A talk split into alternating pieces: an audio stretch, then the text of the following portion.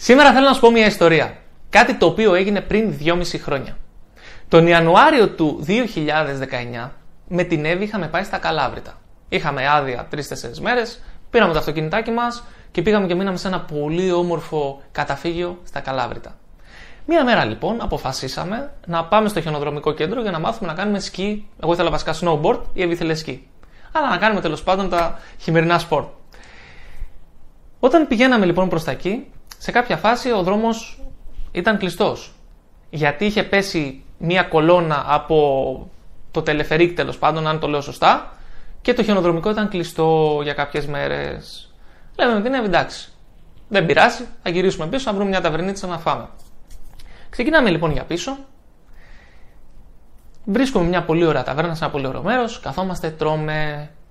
Τι έγινε τώρα όμως; Μέχρι να βγούμε έξω από αυτή την ταβέρνα, είχε πιάσει και χιόνιζε πάρα πολύ έντονα. Παίρνουμε λοιπόν το αυτοκίνητο, ξεκινάμε να πάμε προς τα κάτω και σε κάποια φάση βλέπουμε ότι όλα τα αυτοκίνητα είναι σταματημένα. Πάμε και εμείς, σταματάμε από πίσω. Τι είχε γίνει, είχε κλείσει ο δρόμος από το χιόνι και είχαν, είχαν, είχαμε αποκλειστεί. Καθόμαστε λοιπόν με την Εύη μέσα, βγήκα εγώ βασικά έξω, έκανα μια βόλτα, είδα τι συμβαίνει. Βάζουμε τις αλυσίδες στο αυτοκίνητο και περιμένουμε. Σε κάποια φάση λοιπόν βλέπω μια κυρία η οποία πρέπει να ήταν μεταξύ 50 και 60 ετών να κρατάει τις αλυσίδες στο χέρι, να έχει βγει από την πλευρά τους συνοδηγούς στο αυτοκίνητό της, να κρατάει τις αλυσίδες στο χέρι και να προσπαθεί να τις βάλει στο αυτοκίνητο. Με το που τη βλέπω εγώ, τι κάνω, βγαίνω κατευθείαν έξω και εγώ και η Εύη και πάμε να τη βοηθήσουμε. Πηγαίνοντας λοιπόν εκεί, της λέω: Θέλετε βοήθεια με τις αλυσίδες; Και μου λέει: Άχρε, αγόρι μου, ναι, μου λέει: Αν μπορείς να με βοηθήσεις, θα, θα, σε ευχαριστώ, μου λέει πάρα πολύ. Της λέω: Φυσικά, λέω: Θα, θα, θα τις βάλω εγώ.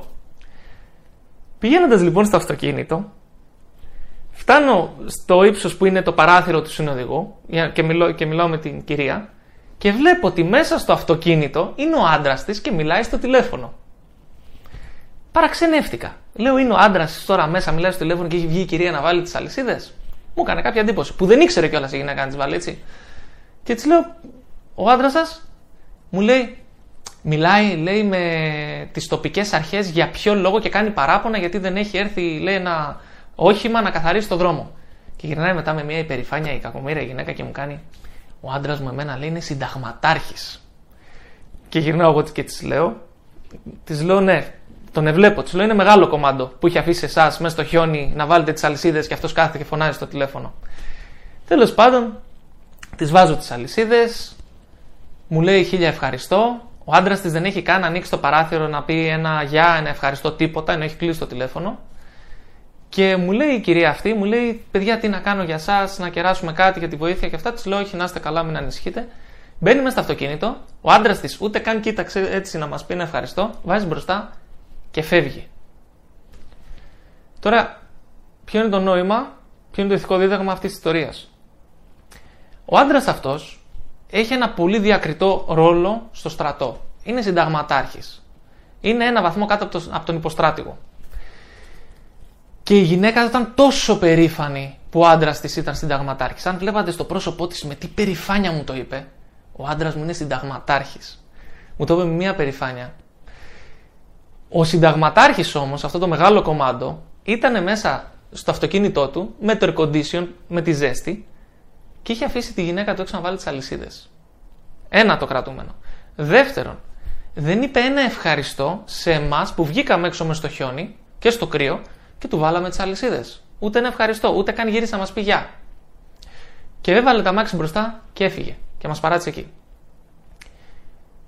Το ηθικό δίδαγμα είναι το εξής.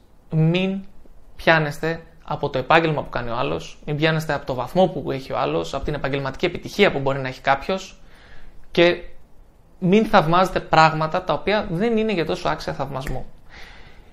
Η ζωή χωρίζεται και ο κάθε άνθρωπος χωρίζεται η ζωή του σε πλαίσια. Είναι το επαγγελματικό κομμάτι, είναι το ε, συζυγικό ή το κοινωνικό ή το προσωπικό. Είναι πολλά από τα πλαίσια.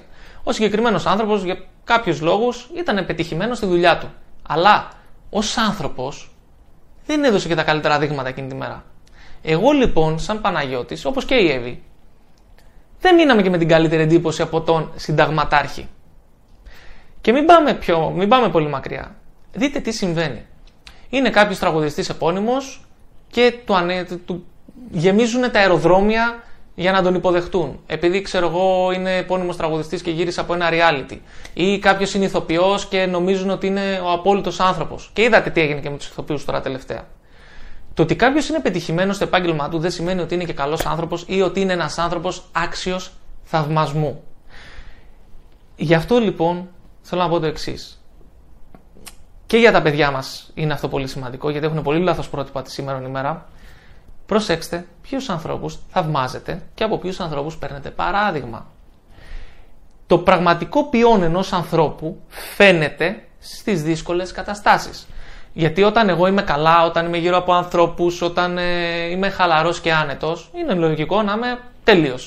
Θα είμαι ευγενικός, θα είμαι καλοσυνάτος, θα έχω πολύ όρεξη, θα χαμογελάω. Τι συμβαίνει όμως σε μια δύσκολη στιγμή, Πώς αντιδράω σε μια δύσκολη στιγμή, Πώς αντιδρώ κάτω από την πίεση, Πώς αντιδρώ όταν κάποιος με θυμώνει, όταν κάποιος με αδικεί, Πώς αντιδρώ όταν κάποιος με εξαπατά, όταν κάποιος μου λέει ψέματα, Πώς αντιδρώ όταν βλέπω έναν άνθρωπο δίπλα μου που έχει ανάγκη, Τι κάνω; Αυτά είναι δείγματα που πρέπει να λαμβάνετε υπόψη σας πριν μπείτε στη διαδικασία να πείτε ότι αυτός ο άνθρωπος είναι αξιοθαύμαστος. Γιατί; Γιατί εκεί φαίνεται. Εκεί φαίνεται το ποιόν του ανθρώπου. Κάτω από την πίεση. Και κάπου είχα διαβάσει ένα πολύ ωραίο που έλεγε και νομίζω ότι είναι, πολύ, είναι κατάλληλη στιγμή για να το μοιραστώ. Ότι το ποιόν του ανθρώπου φαίνεται από το πώς συμπεριφέρεται σε αυτούς που δεν μπορούν να κάνουν τίποτα για εκείνον. Δηλαδή, όταν δεν έχει συμφέρον. Πώς συμπεριφέρεται ένας άνθρωπος σε εκείνους από τους οποίους δεν έχει να κερδίσει κάτι. Εκεί φαίνεται το ποιόν του ανθρώπου. Όπως και με τα ζωάκια. Αλλά αυτό είναι άλλο κομμάτι. Αυτά. Όταν λοιπόν μπείτε στη διαδικασία να θαυμάσετε κάποιον, να τον έχετε ως πρότυπο, να τον έχετε ως ίδαλμα, ως είδωλο, δεν ξέρω και εγώ τι, μπείτε στη διαδικασία να σκεφτείτε πώς συμπεριφέρεται αυτός ο άνθρωπος στη γυναίκα του ή στο, στον άντρα της, αν είναι γυναίκα, πώς συμπεριφέρεται στο, στον κόσμο, βοηθάει, συνεισφέρει, τι κάνει. Εκεί φαίνεται η πραγματική αξία ενός ανθρώπου. Το ήθος, οι αρχές. Να θαυμάζετε αυτά και να μην θαυμάζετε την εξωτερική εμφάνιση, τα ακριβά αυτοκίνητα, τα ακριβά ρολόγια. Είναι πολύ ρηχός τρόπος για να κρίνουμε έναν άνθρωπο αυτός.